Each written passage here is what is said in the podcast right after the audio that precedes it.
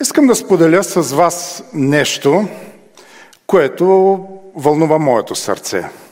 Някой ми беше казал, е да, обаче това, което вълнува теб, надали вълнува и хората. А, мисля, че вълнува и вас. Това е едно състояние, с което не можем да се гордеем. Определено. Това е, което се опитваме да го скрием. А, не искаме да говорим за това. И аз си мисля, че последната една-две години беше добра, в кавички, разбира се, по отношение на това, това негативно емоционално състояние в нас да набира скорост. За какво става дума? Нека преди това а, да ви дам следната картина. Вие много добре знаете, а, били сте свидетели на това, но обикновено на изцелителни събрания се практикува, обикновено се казва, онези, които са болни, нали, нека да излезнат отпред. Искаме да се молим за тях. Нека да излезнат хората, които имат болки в колената. Нека да излезнат хората, които имат болки в ръцете, които имат сърдечни проблеми и така нататък. Нека да излезнат отпред да се молим за тях. Има ли нещо необичайно в това? Разбира се, не. Но какво бихте направили, ако от Амвона ви призова последният начин? Нека да излезнат напред горделивите. Нека да излезат напред онези, които са бръкнали в касата на мястото, където работят. Да речем, нека да излезнат огорчените, нека да излезнат ядосаните, нека да излезнат онези, които одумват, онези, които клеветничат. Нека да излезнат отпред, за да се молим за тях. Скъпи мои, никой няма да излезе. Нали? Защо това е така? Защо никой няма да излезе? Лошо ли е да се молиме за онези, които са огорчени, за онези, които са роптаещи, за онези, които са ядосани? Еме, никой не иска да се афишира като а, гневен, ядосан, огорчен, роптаещ, бъркаш в касата и така нататък. Защо? Защото да си болен не е морално укоримо. Но ако си негодуващ, гневен, ядосан на Бог, огорчен,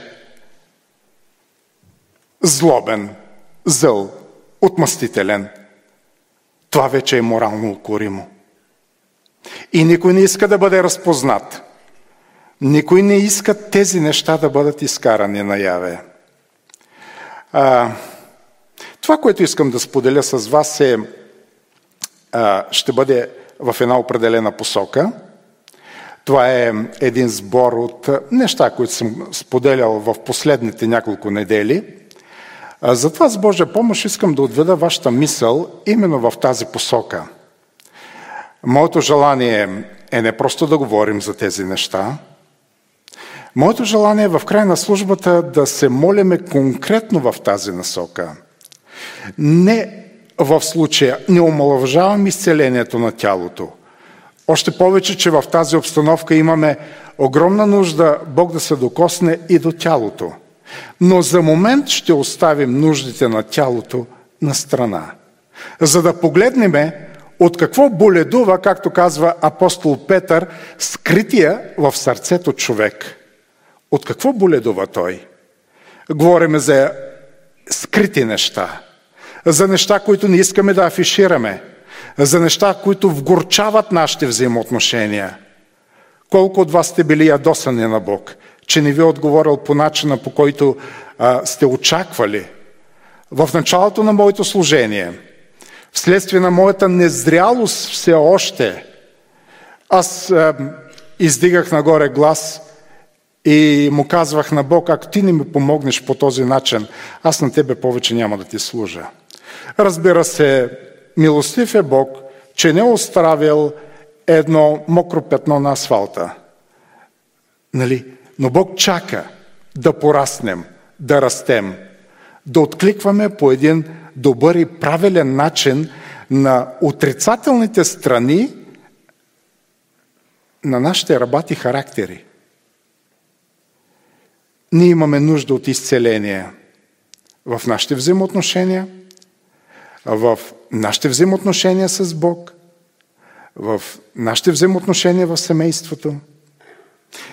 И бих казал не на последно място взаимоотношенията с себе си. В Псалом 42 се говори за тези взаимоотношения, където духът се моли на Бога за своята душа. Боже мой, Боже мой! Кой го казва това? Духът, който е вътре в нас. Боже мой, Боже мой, моята душа е отпаднала дълбоко в мене. Обръща се след това към душата и казва, душа моя, надявай се на Господа, защото аз още ще го славословя. Кои са думите, които говорите на себе си? Кои са тези думи?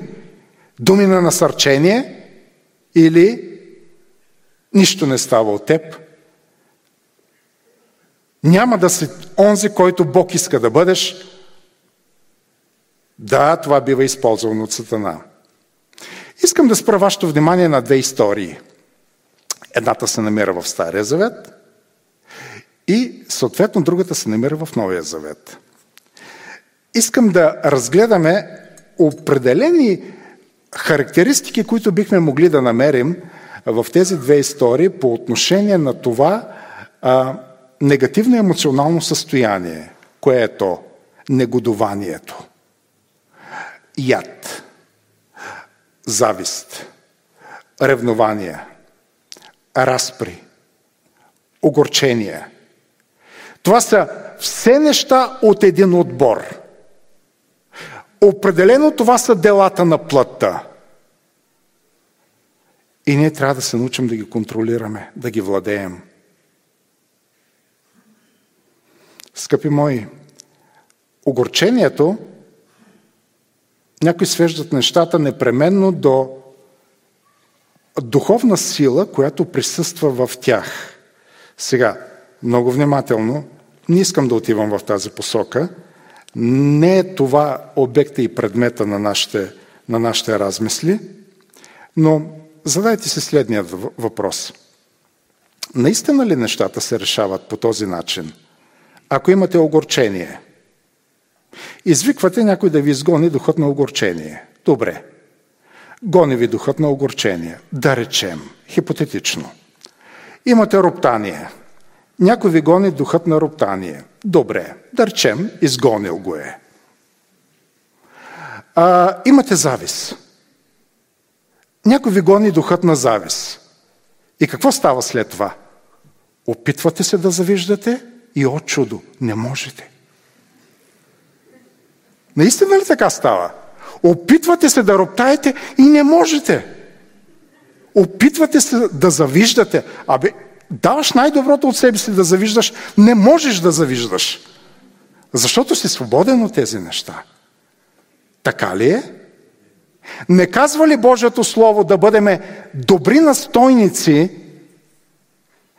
на нашите характери, на телата, на духовният ни живот? Не казва ли Божието Слово, че имаме отговорност спрямо мотивите в сърцето, думите, които изговаряме. Не говори ли Библията за плода на духа? Не, че противопоставям дарбите на духа на плода на духа, но мисля, че дарбите на духа биха напълнили зала на земята. Но плодът на духа, виж, това ще напълни небето. Има известна разлика – да, и двете са от Бог, но има известна разлика. Коя е нашата история? А, Иона. Нека да си я припомним. Голямата тиква.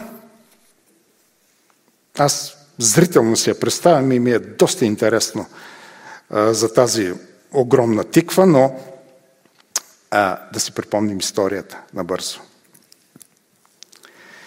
Четвъртата глава на Йона. Но Йона остана много недоволен и възнегодува и помоли се на Господа. О, Господи, не казвах ли ти това още, когато бях в отечеството си? Ето защо избягах в Тарсис. Знаех, че си Бог жалостив и милосърден, дълготърпелив и много милостив, който се разкаива за злото. Сега, Господи, вземи живота ми, защото за мен е по-добре да умра, отколкото да живея. А Господ му рече, добре ли правиш, като негодуваш? Един път го запита. Тогава Йона излезе от града и седна на източната страна на града, където се направи колиба, под която седеше на сянка, докато види какво ще стане с града. И Господ Бог определи да израсте една тиква, която се издигна над Йона, за да бъде сянка над главата му и да го избави от огорчението. И Йона се зарадва твърде много за тиквата. А когато се зазори на сутринта, Бог определи един червей, който порази тиквата и тя изсъхна. И щом изгря слънцето, Бог определи горещ източен вятър и слънцето припичаше върху главата на Йона и той примираше и поиска за себе си да умре, като казваше по-добре ми е да умра, отколкото да живея. А Бог рече на Йона за втори път тук.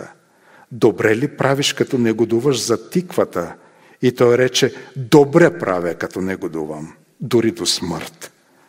Тогава Господ каза, ти пожали тиквата, за която не си се трудил, нито си е направил да расте, която се роди в една нощ и в една нощ загина, а аз не трябваше ли да пожаля онзи голям град Ниневия, в който има повече от 120 хиляди души, които не, умие, не умеят да различават дясната си ръка от лявата, а също и многото добитък? Много интересна ситуация. И не просто интересна. Това няма как да го сложите в категорията любопитни факти. Я колко е интересно. А, не просто интересно. Смущаващо е. Смущаващо е, защото а, намираме нещо от Йона в нас. Дайте си сметка за следното – няма да минете през този живот. Никой от вас няма да мине през този живот без да бъде докоснат от болка. Имаме ли единодушие в това отношение? Да. Няма как да не бъдете докоснати от болка, от разочарование, от огорчение, от близки – не до там близки. Няма начин вашата вяра да не бъде подложена на изпит. Въпросът е, когато дойде това състояние, въпросът е, кой е начина по който ние отреагираме? Кои са вашите вътрешни механизми, чрез които вие преработвате болката от огорчението? чрез Христос и в Христос. Какво правите? Можете да спрете да четете, може да спрете да идвате на богослужение, да се събирате с вярващи, изнервят ви, опъват ви нервите. Или, или можете наистина да потърсите Бог в най-дълбоките мигове на вашето огорчение – и да можете да преживеете своето собствено, лично изцеление. Защото мисля. Мисля, че ако не се умеем да преработваме отрицателните страни на нашите характери, ако не се умеем да ги обработваме, отреагираме по един добър и правилен библейски начин, то това означава едно – че една едничка болка, едни еднички остри думи, които биха ранили моето и твоето сърце, биха оставили отпечатък за цял живот. Цял живот няма да се измъкнете от тази дупка. Яма на собственото си огорчение и негодование. Немалко хора се отделят от Бог – И аз знам, най-вероятно и вие знаете истории. В това време, в което се намираме, хора, които са били огорчени от Бог, как е възможно Бог да позволява това или да позволява онова? Не трябва да идеализираме Божието Слово. Когато Божието Слово говори за предизвикателства по отношение на болка, на страдания, на неща, които минават вярващите, не трябва да ги заобикаляме. Какво означава да идеализираш? Може би едно определение за идеализация би звучало последният начин. Това е да надценяваш доброто и да подценяваш злото. Мислете. Доброто го правиш твърде захаросано, твърде сладникаво.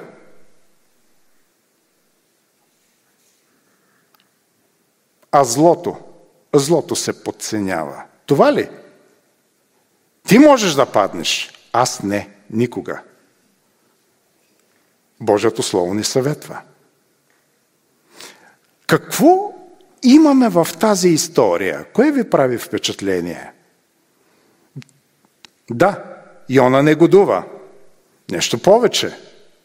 Това негодование явно се радва в кавички на растеж.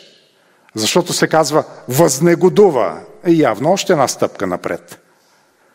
Възнегодува. Изрече едни думи, които а, твърде шарено и живописно а, обрисуват неговата вътрешна ситуация. Мисля, че той малко разкърсява нещата. В смисъл, когато казва, да, добре ме е да негодувам, дори до смърт. Вижте, той отива до края. Отваряйки скоба, само ще кажа, че това е похват, който често използваме и ние – разкърсяваме свидетелства за Божия слава. Даваме свидетелства за Божия слава, като ги пренавиваме. Дори до крайност. Спомням си много отдавна. Момичето явно вече е голяма жена, омъжена, но нейните свидетелства бяха винаги драматични – и брати и сестри. Изпитаха ме по математика. И аз не бях учила нищо. И вярвайте ми, щях да умра. Така ли? Така ли се умира? От двойка по математика? Така ли? Или ако не ям нещо, сега направо ще умра. Наистина ли? Ще умрете. Ако не ядете в следващия половин час склонността да преувеличаваме, да разкрасяваме. Това, което разбираме от тази история е, че негодованието е въпрос на волево решение. Не е ли интересно? Бог запита два пъти. Добре ли е да негодуваш? И какво каза Йона? Добре е. Добре ли ти е? Да, добре е, добре е. Наистина, да, дори до смърт. Волево решение. Вие вземате решение. Да сте в една определена ситуация. Вие сте взели решение да реагирате на обстановката, на ситуацията по един определен начин. Вие решавате това. Добре ли е да негодуваш? Да, добре е да негодувам. Затова, когато говорих за дух на ревност, дух на завист, за изгонването на тези отрицателни страни на характерите, апостол Павел не ги решава по този начин нещата – Даже не не дава и причина да мислим, че нещата биха могли да се решат по този начин. Напротив, Словото ни казва нещо друго. Всяко огорчение, вик, хула, злоба, със всякаква ревност завист. Нека да се махнат от вас. По един начин той казва, скъпи мой, вие имате отговорност за това нещо. Какво научаваме още от тази история? Че огорченият човек и Бог са две страни, които говорят на различен език. Огорченият човек смята, че неговата болка, чувствата, които изпитва, наболелите чувства, са справедливи. Изпитал е болка, може би езикът му е остър, характера му не се издържа и на въпроса защо се държиш по този начин? Отговорът е защото ме боли. Наистина? Има хора, които необичайно, но им харесва да ги боли. А защото болката им дава една непозволена свобода, в която те реагират по начин, начин, който останалите не биха реагирали спрямо тях. Може би да обидят, може би рязко да отхвърлят, да се гневят на Бог, да ви предизвикват самите вас и вие се чувствате, Боже, този ли беше онзи човек? Ревностния, хвалещия. Какво се е променило? Нещо е навлезнало в неговото сърце, не без негово знание. Не забравяйте, ние вземаме решение за това. Да бъдеме такива, каквито сме. Ама той дявола Бог да му запрети. Вижте, нека да не се оправдаваме винаги с дявола. Не, че го защитавам, но имаме отговорност. Имаме отговорност. Спрямо нещата, които са вътре в нас. Които ни правят хора, които изпълват със стойност нашите взаимоотношения. Животните се познават чрез душене ние чрез говорене. Ние общуваме. Ние общуваме. Въпросът е, какво излиза от нас? И когато говорим с Бог, и когато говорим един с друг, говорим ли на един език, в един дух, Бог казва да за спасението на Ниневия. И она казва не, изобщо не ме интересува Ниневия. Господ казва, жал ми е за Ниневия. И она казва, жал ми е за тиквата. Боже мой, какви са тези разлики? Това са огромни. А знаете ли кое може да бъде най-тъжното, си давам сметка? Че живота на един вярваш, на един огорчен човек, може да мине в сянката на тиквата – какво е сянката на тиквата? Ако трябва да преведем това а, изречение и да го направим адекватно за нас. Това е твой живот да мине в сянката на временните неща. Центриран си в онова, което посреща твоята нужда в момента. Онова, което е добро за тебе, според твоите собствени разбирания. Но не онова, което е добро за Бог – доброто за Бог не беше добро за Йона, нали?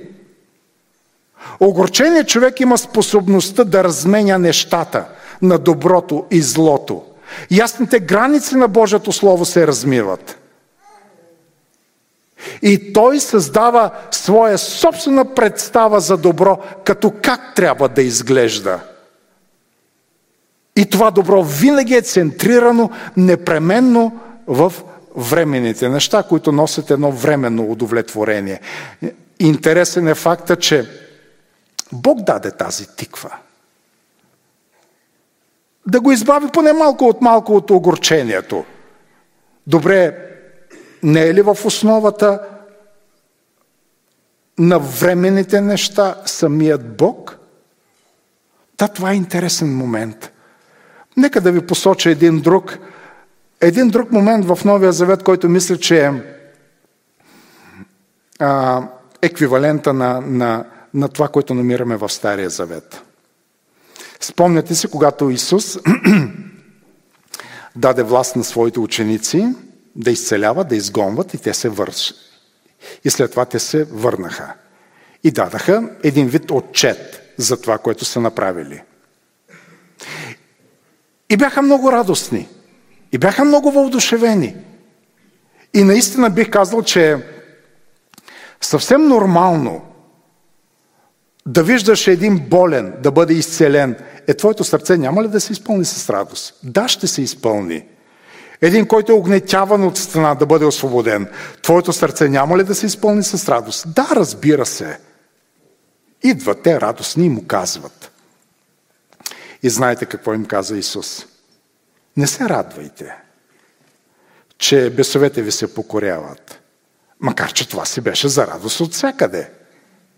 Но радвайте се, че имената ви са записани на небесата.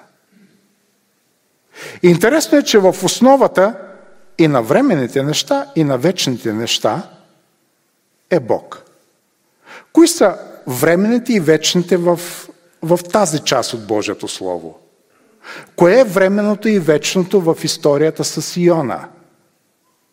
Успяваме ли да направим разликата? Защото едно добро разбиране ни спестява възможно огорчение, в което да паднем с лекота. Аз не казвам, че никога не можем да паднем. Но защо трябва с лекота? Защо е нужно по такъв лесен начин ние да бъдем достъпни за огорчението? Не би ли трябвало да го разбираме, да го надушваме, образно казано, отдалеч? Какво прави Исус? Исус внимателно пренасочва тяхната радост, която е центрирана в временните неща и я пренасочва към вечните неща. Изцелението на тялото от вечните неща ли е? или от временните? От временните. Точно така. От Бог ли е в този случай? Да, от Бог е, но то от временните неща.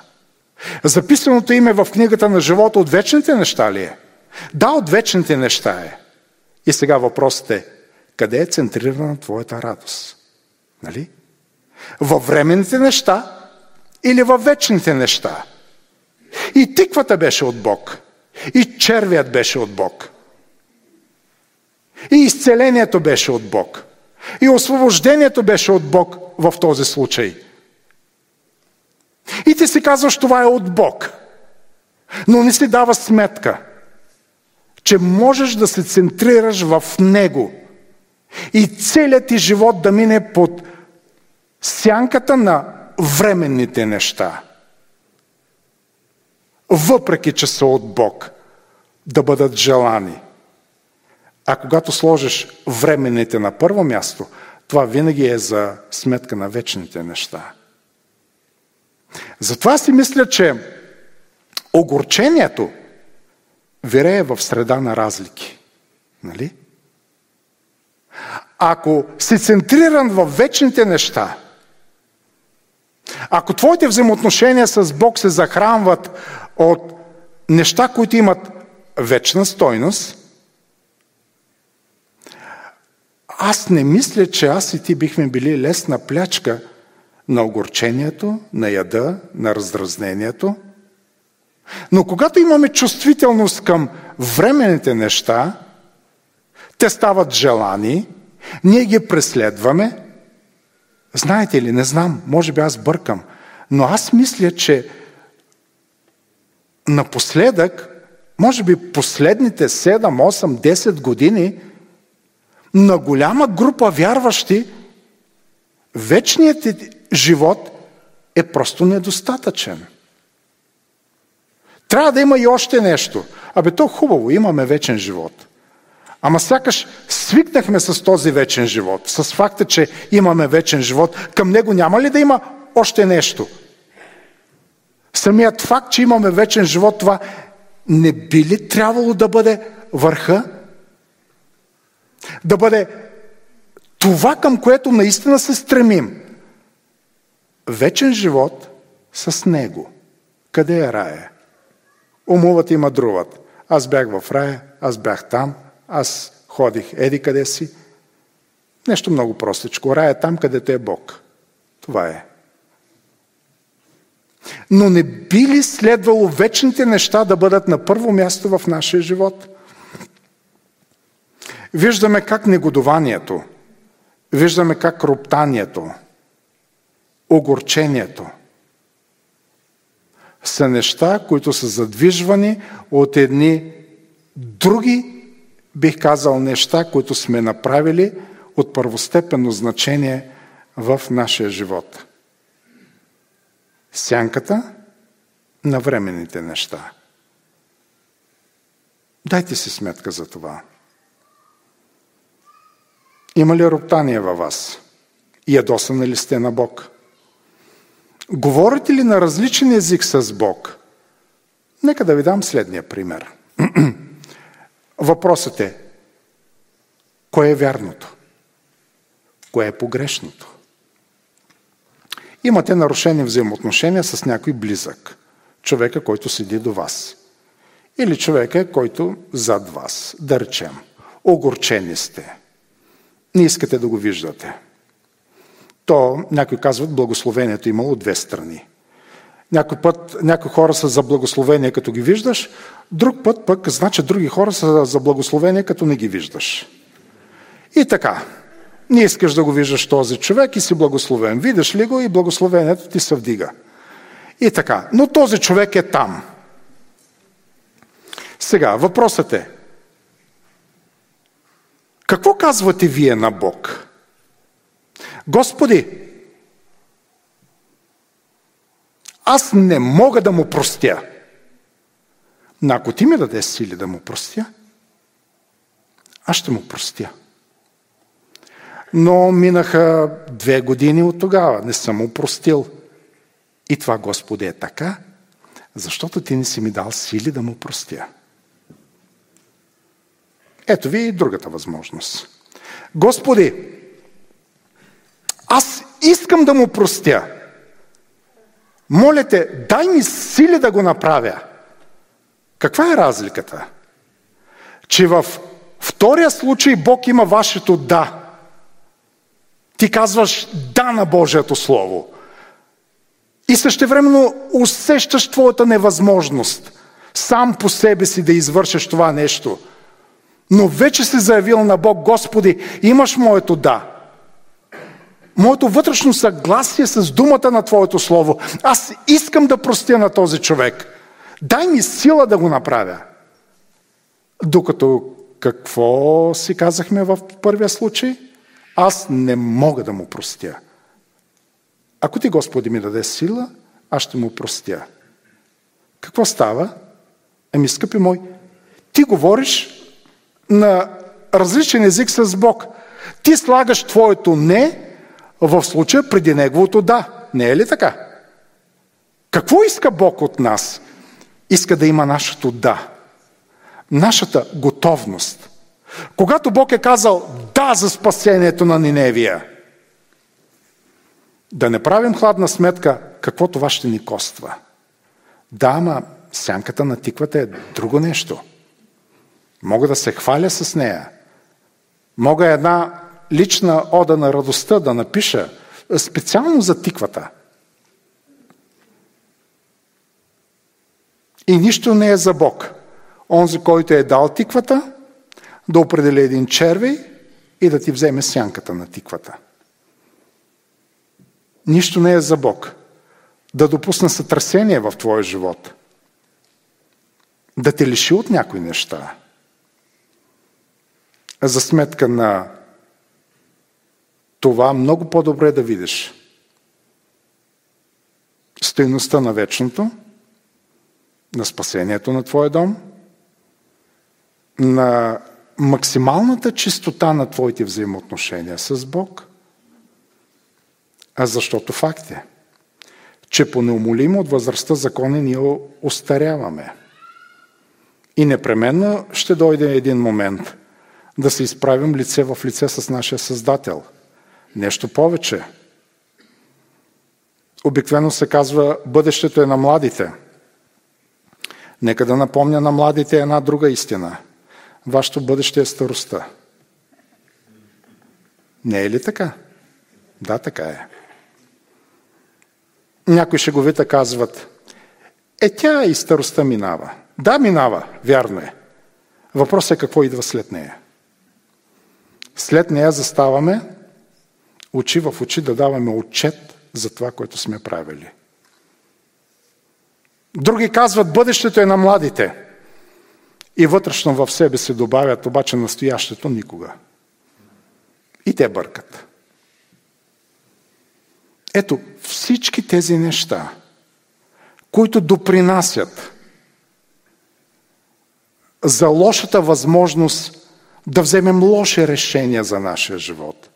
Затова до тук да обобщим това, което казахме. Нека да се постараем. Нека да си го сложим близко до очите, близко до ума. Да говорим на един език с Бог. Това е. Да говорим на един език с Бог. Коя е другата история? Не, че сме изчерпили тази, но имаме определено време. Нека да чуем и другата история, която е добре позната, която се намира в Лука 15 глава. А, интересува ни стария син. Обикновено блудния син, малкият не храни майко, заклемяваме го, той така, той така, той така. А, ще го оставим на страна а, в нашия случай. Искам да насочам нашето внимание към стария и там да видим една друга характеристика на огорчението. За Йона разбрахме. Огорчението може да бъде акт на волево решение. Какви решения вземаш? Когато Библията ти казва, спри с всяко огорчение, взиме решение за това. Еми, не мога да го направя, еми, Бог не ми е дал сила, ами, затова ги бълвам тези гущери, защото просто Бог не ми е дал сила. Не, напротив. Дал е духът. Той живее вътре в нас. До ревност ревнува за този дух. Той е изпратен да бъде е помощник, да ти помага. Добре, нека да чуеме. Лука 15 глава. Ще прескочим малкия. Ще отидем към големия син. От 25 стих надолу. А по-големият му син беше на нивата и като си идеше, се приближи до къщата, чу песни и хора. И повика един от слугите и попита, какво е това? А той му каза, дойде си брат ти. И баща ти заклал огоенето теле, защото го прие здрав. И той се разсърди и не искаше да влезе. И баща му излезе и го молеше. А той в отговор рече на баща си, ето толкова години ти работя и никога не съм престъпил никоя твоя заповед, но пак на мене дори яре не си дал да се повеселя с приятелите си. А щом си дойде този твой син, който изпояда имота ти с блудниците, за него си заклал огоеното теле. А той му каза, синко, но ти си винаги с мене и всичко мое е твое. Но прилично беше да се развеселим и да се зарадваме. Защото този твой брат бе мъртъв и оживя, изгубен бе и се намери. Същото виждаме. Бащата казва, синко, да, влез, бъди утешен, влез да се зарадваме заедно. А стария син винаги е бил в домът на баща си, нали така? И можем сигурно да предположим, че той никога не е скършвал, щупвал на две бащина за ръка. И сега какво се случи? За първи път той каза не. Не, няма да влезна. Синко, да, влез, нека да бъдем заедно. Не, няма да влезна. Какво е огорчението тук? Той имаше ли вид на ядосен човек, на огорчен човек? Най-вероятно това е човека с най-голямата усмивка, може би в, в конкретния дом. Това е човека, който е прецизен в изпълнението на всяка една бащина за ръка. Другите го гледат и казват, браво, браво, как изпълнява добре нещата. Всичко му идва от ръки. И колко е послушен. И как слуша баща си. Дума на две не е казал. И ето ви една ситуация, в която стария син беше разтърсен внезапно. И това, което беше вътре в него, излезна наяве. А в посланието към евреите, е, в 12 глава, имаме едно, едно предупреждение. Внимавайте. Да не поникне в някой от вас някой горчив корен и да се зарази мнозинството от него. Нали? Какво е корена? Това е онази част от дървото, знаете, която не се вижда. Тя е в земята. Виждаме ствола, виждаме плодовете. Да, голямо дърво е, да, страхотни плодове. Но виждате ли кореновата система? Не виждате. Това е скрито. И се казва да не поникне някой горчив корен. Всъщност, автор на посланието към евреите използва един старозаветен израз, който се намира в Стария завет. Горчив корен. И от конкретния пасаж, на който след малко ще спра вашето внимание, ние разбираме, че човек с горчив корен, това е залъгващата, пленяващата страна, измамната страна на огорчението. О Боже, и то се оказва, че той имало една лъскава страна. Лъскава страна, където огорчението не можеш да го видиш в неговата уродливост. Един ядосан човек, един гневен човек – Ядосаният човек го а, разпознавате веднага, нали? Лицето му е червено, говориме като един домат червен, Дон Домат от книгата на Джани Родари, червен. Обаче, как може да видите един горделив човек? Горделивостта не се взривява, яростта се взривява. Горделивостта, например, за нея се казва, че тя никне. Тя пониква. Бавно. Невидимо. Интересно, че същото става и с огорчението на един етап. И това заблуждава. Какво намираме за огорчението? Това, което е в Стария завет. И е интересно защото го намираме и в Стария син. Вижте какво се казва там. Второзаконие 29 глава, 18 и 19 стихове. И тъй, да няма между вас мъж, мъж или жена, семейство или племе, чето сърце да се отклонява от Господа, нашият Бог, за да иде да служи на боговете на онези народи. Тъй, че да няма между вас е записано корен, който да ражда отрова и пелин. Горчив корен. Същото е. И когато чуе думите на тази клетва, да ласкае себе си в сърцето си и да каже Аз имам мир. Макар да ходя с упорито сърце. Това как ви се струва? Аз имам мир, макар да ходя с упорито сърце. Аз изповядвам вяра. Аз изповядвам благословение. Аз изповядвам снабдяване. Може да си ги изповядваме всички тези неща до посиняване и те нямат никаква стойност. А ако всъщност вътре ходим с упорито сърце, кое е заблуждаващото? Това е отново горчивия корен в неговата същност. Нали така се казва? Да няма горчив. Говорим за корен, като пелин. И в какво се състои този горчив корен? Този горчив корен се състои в следното. Да изповядваш нещо положително, вдъхновяващо и добро. Докато в сърцето си държиш нещо отрицателно, укоримо и заслужаващо наказание. Нали? Това как ви се струва?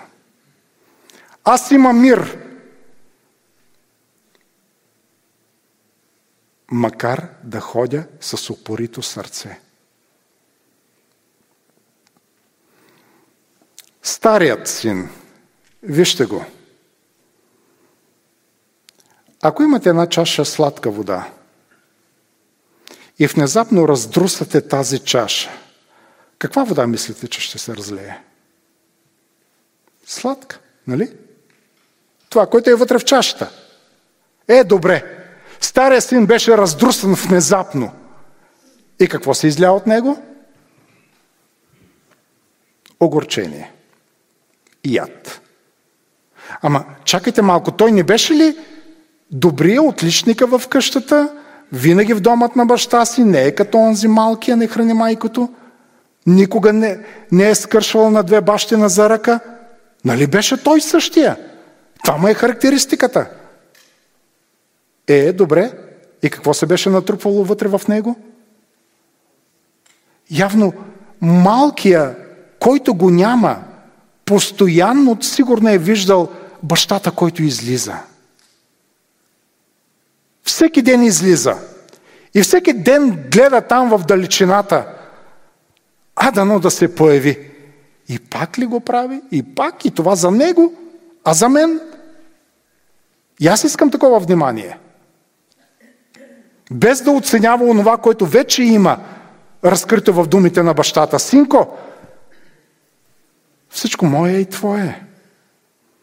На мен си дал яре да се повеселя. Огорченият човек с сдържана злоба, роптание, яд. Всички тези отрицателни чувства.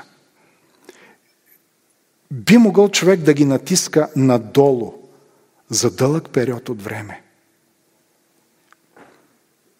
И да не позволява те да излизат на повърхността и да бъдат видяни.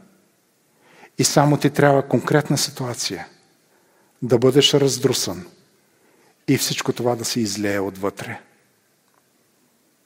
Огорченият човек с дълбоко стояване на ранени чувства може да помни дълги неща от дълго време.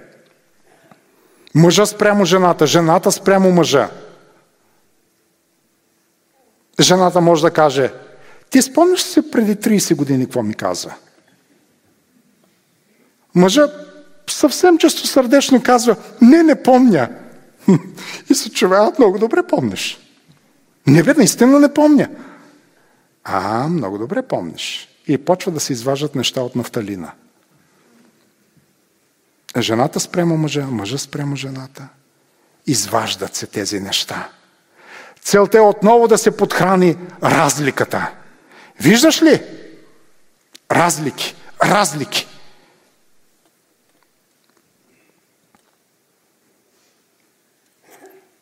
Да имаш едно на устните си, да е вдъхновяващо, да е насърчително, докато същевременно ходиш с упорито сърце вътре в себе си.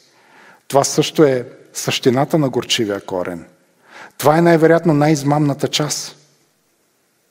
Затова Божието Слово ни съветва да прегледаме вярата си, сърцата си. Това, което е вътре в нас.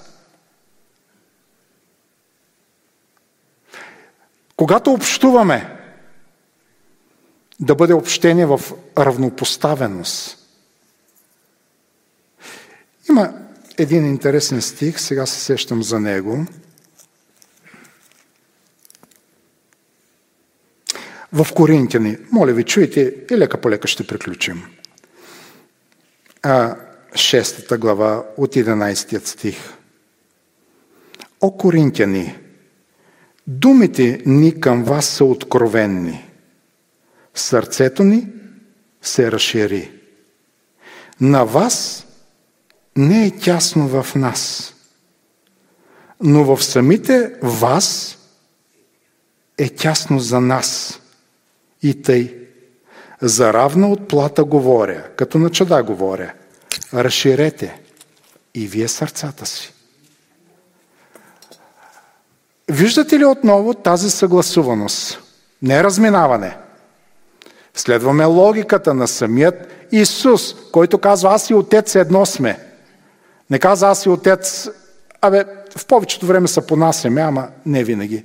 Не, аз и Отец едно сме. И това, за което се моля, и вие да бъдете едно. Но въпросът е дали сме едно. Един с друг, като Христово тяло и едно с Него, с Бог и с Неговото Слово. Това е вече много лично и достъпно за самите вас, а защото вие добре знаете какво намирате вътре в себе си. Какво говори апостола? Какво казва?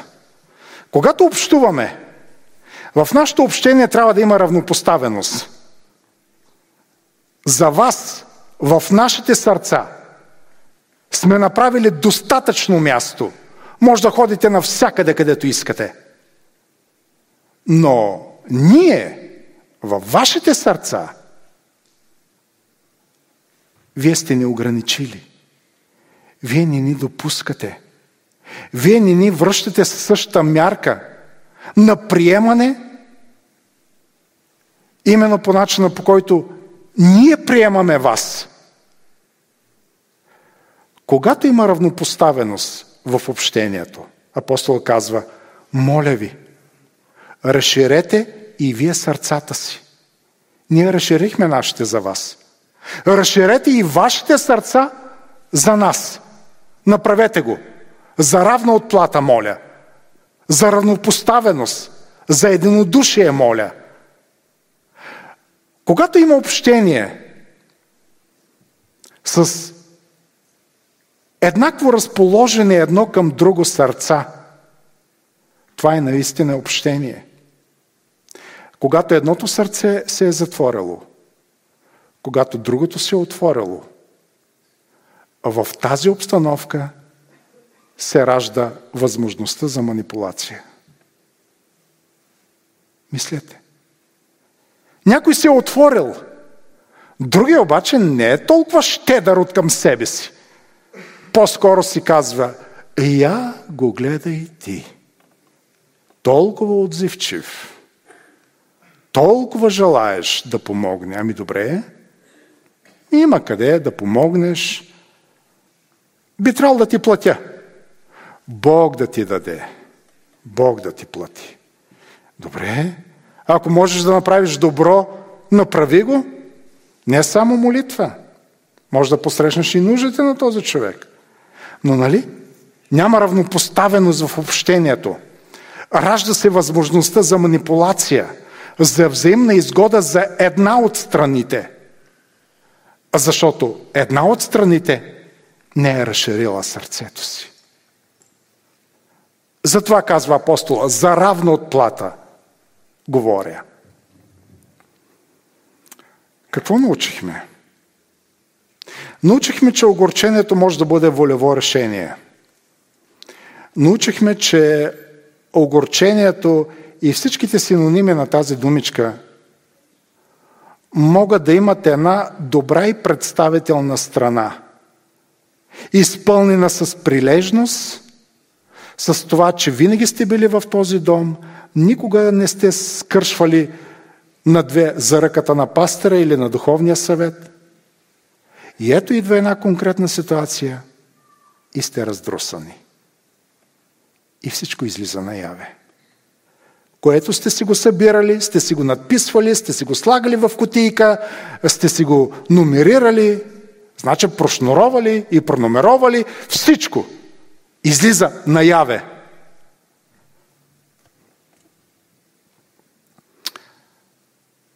Добре, кой е лекът? Кой е начина?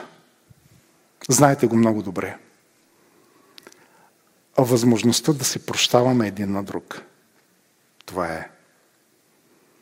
Това време ни удари по всякакъв начин. Не се ли разделихме? Не се ли разцепихме? Не изгубихте ли хора за нещо поради някаква причина? Има ли хора от тази църква, която вече са спрели да идват? Същото както се случва в останалите църкви, нашата не е изключение. Знаете ли какво се е случило? Оказва се, че в един ден се виждате и говорите на различен език. Нещо е станало. Огорченият човек смята, че неговата правда и неговото разбиране за добро е правда и добро, което изпреварват Божието разбиране за правда и за добро. Бог казва да за спасението. Бог казва да за възстановяването на тези взаимоотношения. Обаче ти казваш не. Това е. Казваш не.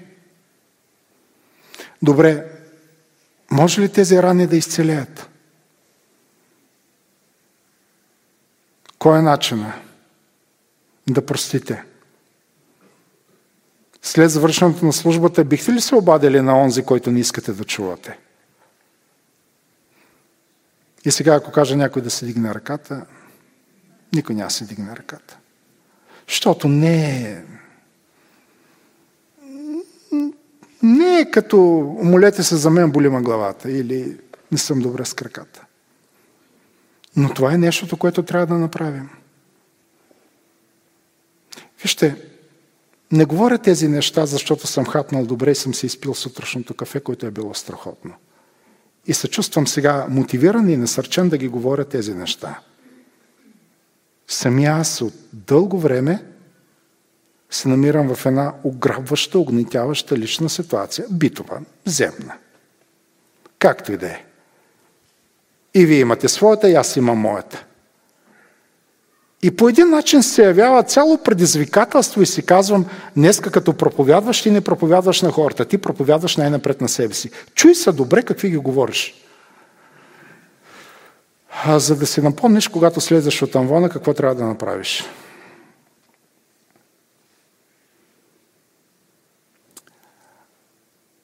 Това, което е на амвона е едно. Важен е живота, който на човек, когато слезе от амвона, когато излезе от църквата. За някои хора казват, толкова добре проповядва, че по-добре е да не слиза от амвона. Когато слезе от амвона, казва, толкова лошо живее, че по-добре е да не се качва на амвона.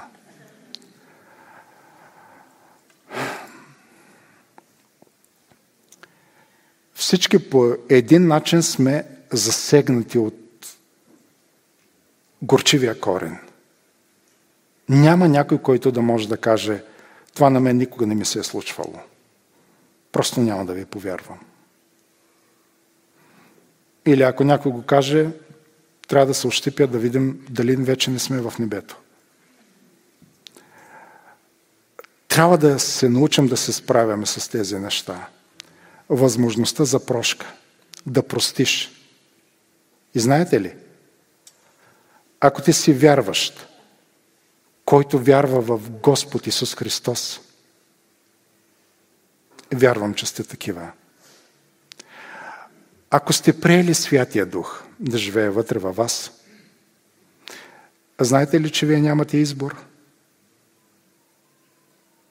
Да простя или да не простя? Вие можете да направите само едно – можете само да простите. Това е. Просто нямате избор. Не би трябвало да имате този избор. Имате само един избор. Да простите. Да се обадите на човека, вие да го потърсите. Ама аз съм невинната страна, ма той ме е наранил. Молитвата на Исус на кръста беше най-напред стъпка от невинната страна. Отче, прости им, защото не знаят какво вършат. Не каза от кръста, ще ги изчакам, а да се осъзнаят, нека те първи да направят стъпката и аз ще произнеса тези думи, отче, прости им. Ама те не са ги казали, затова и аз няма да ги кажа. Такива ли сметки правиш Исус на кръста? Или може би преди това? На самия кръст, в контекста на тези болки, не знам. Все едно да седнете и да мечтаете на заболекарския стол, като сте чули шума на машинката. Вие направете тази стъпка. Добре, спирам до тук. Искам да се молим за това. Да се молим в тази посока. Сърца да преживеят изцеление. Моля ви, нека да се изправим.